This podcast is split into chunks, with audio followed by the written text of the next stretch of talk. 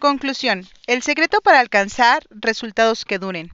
Hay una antigua parábola griega conocida como la paradoja de Sórites, que se refiere al efecto que una pequeña acción puede tener cuando se repiten suficientes veces. Una formulación de la paradoja es como sigue. ¿Puede una moneda volver rico a alguien? Si le das a una persona una pila de 10 monedas, no podrás afirmar que es rica, pero ¿qué pasa si añades otra pila y otra y otra más? En algún momento tendrías que admitir que tu vida se transformó gracias a un pequeño cambio. El santo grial del cambio de hábitos no es un 1% de mejora, sino mil. Es un cúmulo de hábitos atómicos en pila, cada uno de los cuales es una unidad fundamental de todo el sistema. Al principio, las, las, mejoras pequeñas pueden parecer carentes de sentido, porque dan la impresión de desvanecerse bajo el peso del sistema. Igual que una moneda no te volverá rico, un cambio positivo como meditar por un minuto o leer una página por día no producirá una diferencia notable. Gradualmente, sin embargo, conforme continúas acumulando capas de pequeños cambios unos sobre otros, los platillos de la balanza de la vida empiezan a moverse. Cada mejora equivale a añadir un grano de arena en el platillo positivo de la balanza, inclinando lentamente las cosas a tu favor. Eventualmente, si mantienes los hábitos, alcanzas un punto clave. De pronto parece más sencillo mantener los buenos hábitos. El peso del sistema está trabajando para ti en lugar de hacerlo en tu contra. A lo largo de este libro hemos conocido docenas de historias de personas que tienen un alto desempeño. Hemos leído acerca de atletas olímpicos ganadores de medallas de oro, artistas premiados, líderes del mundo de los negocios, médicos que salvan vidas y comediantes estrella quienes han usado la ciencia de los pequeños hábitos para dominar su especialidad y que los han catapultado hasta el tope de sus respectivos campos. Todas las personas, equipos y compañías que hemos cubierto en este libro han enfrentado diversas circunstancias, pero finalmente todos han progresado de la misma manera, mediante un compromiso con pequeñas, sustentables e implacables mejoras. El éxito no es un objetivo o una línea de meta que tienes que cruzar, es un sistema de mejora, un proceso interminable que tiene que refinar. En el capítulo 1 dije que si tienes problemas para cambiar tus hábitos, el problema no eres tú, el problema es tu sistema. Lo malo, los malos hábitos se repiten una y otra vez, no porque no quieras cambiarlos, sino porque tienes un sistema equivocado para el cambio. Conforme este libro se acerca al final, espero haber logrado que lo opuesto sea verdad, con las cuatro leyes del cambio de conducta. Ya tienes una serie de herramientas y estrategias que puedes usar para construir mejores sistemas y modelar los mejores hábitos. Algunas veces un hábito será difícil de recordar y entonces necesitarás hacerlo obvio otras veces no sentirás deseos de empezar a realizar tu hábito y tendrás que hacerlo atractivo. En muchos casos pensarás que tu hábito es muy complicado y tendrás que hacerlo sencillo. Y algunas veces no tendrás deseos de mantener tu hábito, así que tendrás que hacerlo satisfactorio. Las conductas no requieren esfuerzo aquí. Obvio, las conductas son difíciles aquí, invisible. Donde no requieren esfuerzo es que sea atractivo. Donde sí son difíciles, poco atractivo. Donde no son difíciles, sencillo. Donde sí son difíciles, difícil. Donde no son difíciles, satisfactorio. Donde son difíciles, insatisfactorio. Tú quieres empujar tus hábitos buenos del lado de, no ser, de que no requieran esfuerzo, al lado del que, al lado del que requieren esfuerzo. Viceversa. Nosotros vamos a mover y vamos a hacer lo invisible en obvio, lo poco atractivo en atractivo, lo difícil en sencillo y lo insatisfactorio en satisfactorio. Este es un proceso continuo, no hay una línea de meta, no hay una solución permanente. Siempre que quieras mejorar, tendrás que recorrer las cuatro leyes del cambio de conducta hasta que encuentres el siguiente cuello de botella, hacerlo obvio, atractivo, sencillo, satisfactorio. Avanzar y avanzar, siempre buscando la siguiente manera del ser 1% mejor. El secreto para obtener resultados que duren consiste en nunca dejar de hacer mejoras. Es notable lo que puedes construir si no te detienes. Es notable el negocio que puedes construir si no dejas de trabajar. Es notable el cuerpo que puedes llegar a tener si no dejas de entrenar. Es notable el conocimiento que puedes adquirir si no dejas de aprender. Es notable la fortuna que puedes llegar a amansar si no dejas de ahorrar. Son notables las amistades que puedes construir si no dejas de preocuparte por los demás. Los pequeños hábitos no se suman. Los pequeños hábitos se componen. Este es el poder de los hábitos atómicos. Pequeños cambios, resultados notables. ¿Qué leer a continuación? Muchas gracias por tomarte el tiempo de leer este libro. Ha sido un placer compartir mi trabajo contigo. Si estás buscando algo que leer a continuación, permíteme ofrecerte una sugerencia. Si disfrutaste Hábitos Atómicos, entonces quizá también te gusten otros escritos míos. Mis más recientes artículos son publicados en mi boletín semanal gratuito. Los suscriptores son los primeros en enterarse de mis nuevos libros y proyectos. Finalmente, además de mi propio trabajo, cada año publico una lista de mis libros favoritos de otros autores, pertenecientes a un amplio rango de materias. Pequeñas lecciones de las cuatro leyes. En este libro he presentado un modelo de cuatro pasos para moldear el comportamiento humano, señal, anhelo, respuesta y recompensa. Este marco de referencia no solo nos enseña a crear nuevos hábitos, sino que revela algunas percepciones interesantes sobre la conducta humana. Fase del problema, señal y anhelo. Fase de solución, respuesta y recompensa. En esta sección he compilado algunas lecciones y algunos trocitos de sentido común que son confirmados por el modelo. El propósito de estos ejemplos es aclarar qué tan útil y de amplio alcance es este marco de referencia para describir la conducta humana. Una vez que entiendes el modelo, verás ejemplos de él en todas partes. La conciencia viene antes que el deseo. Un anhelo es creado cuando le asignas significado a una señal. Tu cerebro construye una emoción o un sentimiento para describir tu situación presente y ello significa que un anhelo solo puede ocurrir después de que has descubierto una oportunidad. La felicidad es simplemente la ausencia de deseo. Cuando observas una señal pero no sientes deseos de cambiar tu estado, significa que estás contento con tu situación presente. La felicidad no consiste en alcanzar el placer, lo cual es alegría o satisfacción, sino en una falta de deseo. La felicidad llega cuando no sientes la urgencia de sentirte de manera distinta. La felicidad es el estado en el que entras cuando ya no quieres cambiar de estado. Sin embargo, la felicidad es pasajera, porque un nuevo deseo siempre surge. Como dice Caed Budris, la felicidad es el espacio entre un deseo que se ha cumplido y un nuevo deseo que se está formando. Del mismo modo, el sufrimiento es el espacio entre el anhelo de cambiar de estado y la obtención del cambio. Es la idea de placer lo que perseguimos. Buscamos la imagen del placer que generamos en nuestras mentes. En el momento de actuar no sabemos cómo será obtener esa imagen o siquiera si nos va a satisfacer. El sentimiento de satisfacción solo aparece después. Esto es lo que el neurólogo austriaco Viktor Frank quería decir cuando afirmó que la felicidad no puede perseguirse, tiene que surgir. El deseo se persigue, el placer surge a partir de la acción. La paz ocurre cuando dejas de convertir tus observaciones en problemas. El primer paso en cualquier conducta es la observación.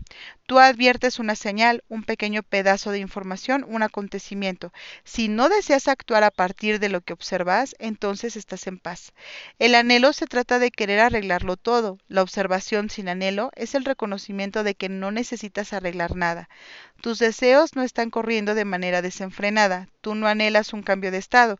Tu mente no genera un problema que tú tengas que resolver. Simplemente estás observando y existiendo. Con un porqué suficientemente grande puedes superar cualquier cómo.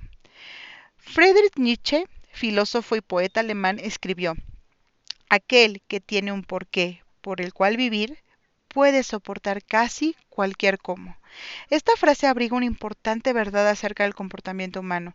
Si tu motivación y deseos son lo suficientemente grandes, esto es tu porqué está está actuando, te pondrás en acción aun cuando sea muy difícil. Los grandes anhelos promueven grandes acciones, a pesar de que la resistencia sea dura. Ser curioso es mejor que ser inteligente. Mantenerse motivado y curioso cuenta más que ser inteligente, porque lo primero conduce a la acción. Ser inteligente nunca producirá resultados por sí mismo, porque no te pone en acción. Es el deseo, no la inteligencia, lo que provoca una conducta, como dice Naval Ravikant. El truco para hacer cualquier cosa consiste en cultivar primero un deseo por esa cosa. Las emociones conducen la conducta. Todas las decisiones son emocionales de alguna manera, sean cuales sean tus razones lógicas para realizar una acción. Tú solamente te sientes motivado a actuar debido a una emoción. De hecho, la gente con daño en los centros emocionales del cerebro puede mencionar toda una lista de razones para realizar una acción, pero no hará nada para realizarla porque carece las emociones que las mueven. Esta es la razón por la que el anhelo se da antes de la respuesta respuesta. El sentimiento se da primero y luego la conducta. Solo podemos ser racionales después de haber sido emocionales. El modo primario del cerebro es el sentimiento, el modo secundario es el pensamiento. Nuestra primera respuesta, la rápida, la que corresponde a la porción inconsciente del cerebro, se optimiza por el sentimiento y la anticipación. Nuestra segunda respuesta, la lenta, la que corresponde a la porción consciente del cerebro, es la parte que se encarga del pensamiento. Los psicólogos se refieren a esto como sistema 1, sentimientos y juicios rápidos, versus sistema 2, análisis racional. El sentimiento aparece primero, la racionalidad solo interviene más adelante. Esto funciona perfecto cuando ambos sistemas están sincronizados, pero tiene como resultado pensamientos ilógicos y emocionales que no lo están. Tu respuesta tiende a seguir tus emociones. Nuestros pensamientos y acciones están enraizados en lo que encontramos atractivo, no necesariamente en lo que es lógico. Dos personas pueden estar ante el mismo grupo de hechos y responder de manera muy distinta, porque analizan esos hechos a través de su particular filtro emocional. Esta es una de las razones por las que apelar a la emoción es típicamente más poderoso que apelar a la razón. Si un tema hace que alguien se siente emocional, es improbable que ese alguien se interés en los datos. Este es el motivo por el cual las emociones pueden ser una amenaza tan grande cuando se trata de tomar decisiones. Puesto de otra manera, la mayoría de la gente cree que la respuesta razonable es aquella que los beneficia, la que satisface sus deseos. Abordar una situación desde una posición emocional más neutra te permite basar tu respuesta en los datos más que en la emoción. El sufrimiento dirige el progreso.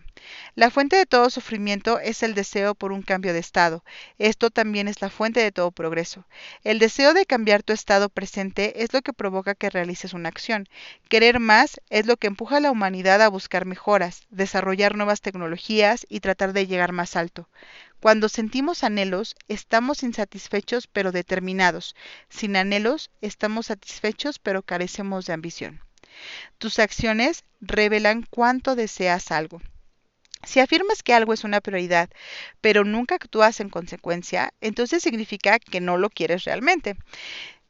Es el momento de tener una conversación honesta contigo mismo. Tus acciones revelan tus verdaderas motivaciones. La recompensa está del otro lado del sacrificio. La respuesta, el sacrificio de energía, siempre precede a la recompensa, la colección de recursos. La euforia del corredor solo aparece después de haberse corrido a máxima velocidad. La recompensa solo aparece después de haber gastado la energía. El autocontrol es difícil porque no es satisfactorio. Una recompensa es un resultado que satisface tu anhelo. Esto hace que el autocontrol sea inefectivo, porque inhibir nuestros deseos rara vez los resuelve. Resistir la tentación no satisface nuestros anhelos, solamente los ignora. Crear un espacio para dejar pasar nuestros anhelos, el autocontrol, requiere que te deshagas de un deseo en lugar de satisfacerlo. Nuestras expectativas determinan nuestra satisfacción. El vacío que existe entre nuestros anhelos y nuestras recompensas determinan cuán satisfechos nos sentimos después de realizar una acción. Si el desfase entre expectativa y resultado es positivo, sorpresa y deleite, entonces es más probable que repitamos la conducta en el futuro. Si el desfase es negativo, decepción y frustración, entonces es menos probable que lo hagamos. Por ejemplo, si esperas obtener 10 dólares y obtienes 100, entonces te sientes estupendo. Si esperas 100 y obtienes 10, entonces te sientes decepcionado. Tu expectativa cambia tu satisfacción. Una experiencia promedio precedida por altas expectativas termina siendo una decepción. Una experiencia promedio precedida por bajas expectativas es un deleite. Cuando gustar y querer son aproximadamente equivalentes, te sientes satisfecho. Satisfacción es igual a gustar menos querer. Esta es la sabiduría detrás de la famosa sentencia de Séneca. Ser pobre no significa tener poco, significa querer más. Si lo que quieres superar si lo que quieres supera lo que te gusta, siempre estarás insatisfecho. Estarás poniendo más peso en el problema que en la solución perpetuamente. La felicidad es relativa. Cuando empecé a compartir mis escritos públicamente me tomó tres meses obtener mil suscriptores. Cuando alcancé esa meta le conté a mis padres y a mi novia. Celebramos juntos. Me sentía emocionado y motivado. Unos cuantos años después me di cuenta de que mil personas se estaban suscribiendo diariamente y ni siquiera consideré contárselo a alguien. Se sentía como algo normal. Estaba obteniendo resultados 90 veces más rápido que antes, pero estaba experimentando poco placer debido a ello. No fue hasta, hasta hace unos días después cuando me di cuenta de lo absurdo que era no estar celebrando algo que me hubiera parecido un sueño apenas hace pocos años antes. El dolor que produce el fracaso es directamente proporcional al tamaño de las expectativas. Cuando el deseo es alto, duele mucho cuando no te gusta el resultado. Fracasar en obtener algo que quieres duele más que fracasar en obtener algo en lo que piensas demasiado. En lo que no piensas demasiado. Esta es la razón por la cual la gente dice, no quiero hacerme ilusiones. Los sentimientos aparecen tanto antes como después de una conducta. Antes de actuar hay un sentimiento que te motiva a actuar, el anhelo o deseo. Después de actuar hay un sentimiento que te enseña a repetir la acción en el futuro, la recompensa. Señal, anhelo, respuesta, recompensa. La manera en que sentimos influye en nuestra manera de actuar y, en nuestra manera, y nuestra manera de actuar influye en nuestra manera de sentir. El deseo inicia, el placer mantiene. Querer y gustar son dos conductores de la conducta. Si algo no es deseable, no tienes ninguna razón para hacerlo. El deseo y el anhelo son lo que inicia una conducta. Pero si no es disfrutable, no tienes ninguna razón para repetirla. El placer y la satisfacción son lo que mantiene una conducta. Sentirte motivado es lo que hace que actúes. Sentirte exitoso es lo que hace que quieras repetir la acción. La esperanza declina con la experiencia y es reemplazada por la aceptación. La primera vez que surge una oportunidad, hay esperanza por lo que puede pasar. Tu expectativa, anhelos, está basada solamente en una promesa. La segunda vez tu expectativa está anclada en la realidad. Empiezas a comprender cómo funciona el proceso y tu esperanza gradualmente se transforma en una predicción más precisa y en la aceptación del resultado más probable. Esta es una de las razones por las que continuamente Tratamos de asirnos al más reciente esquema para volvernos millonarios en instantes o para bajar de peso en poco tiempo. Los planes nuevos ofrecen esperanza porque por no tener por esperanza por no tenemos experiencias que nos, porque no tenemos experiencias que nos permitan anclar nuestras expectativas en la realidad. Las nuevas estrategias parecen más atractivas que las viejas porque nos brindan esperanzas ilimitadas. Como apuntó Aristóteles, es fácil decepcionar a la juventud porque la juventud es rápida para tener esperanzas. Tal vez esto podría actualizarse y expresarse como es fácil decepcionar a la juventud porque la juventud solo tiene esperanzas. Los jóvenes carecen de la experiencia necesaria para anclar sus expectativas al principio la esperanza es todo lo que tienen. ¿Cómo aplicar estas ideas a los negocios? En el transcurso de los años he tenido la oportunidad de dar conferencias tanto en compañías que pertenecen al grupo de Fortune 500 como en otras compañías emergentes de rápido crecimiento. Estas conferencias tratan acerca de cómo aplicar la ciencia de los pequeños hábitos para dirigir negocios más efectivos y fabricar mejores productos.